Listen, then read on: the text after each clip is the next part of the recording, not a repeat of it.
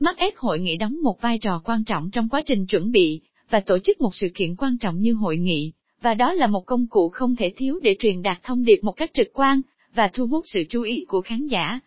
Vậy mắt ép là gì? Trong bài viết dưới đây, nội thất dê sẽ chia sẻ cho bạn những mẫu mắt ép hội nghị bằng PowerPoint đẹp nhé.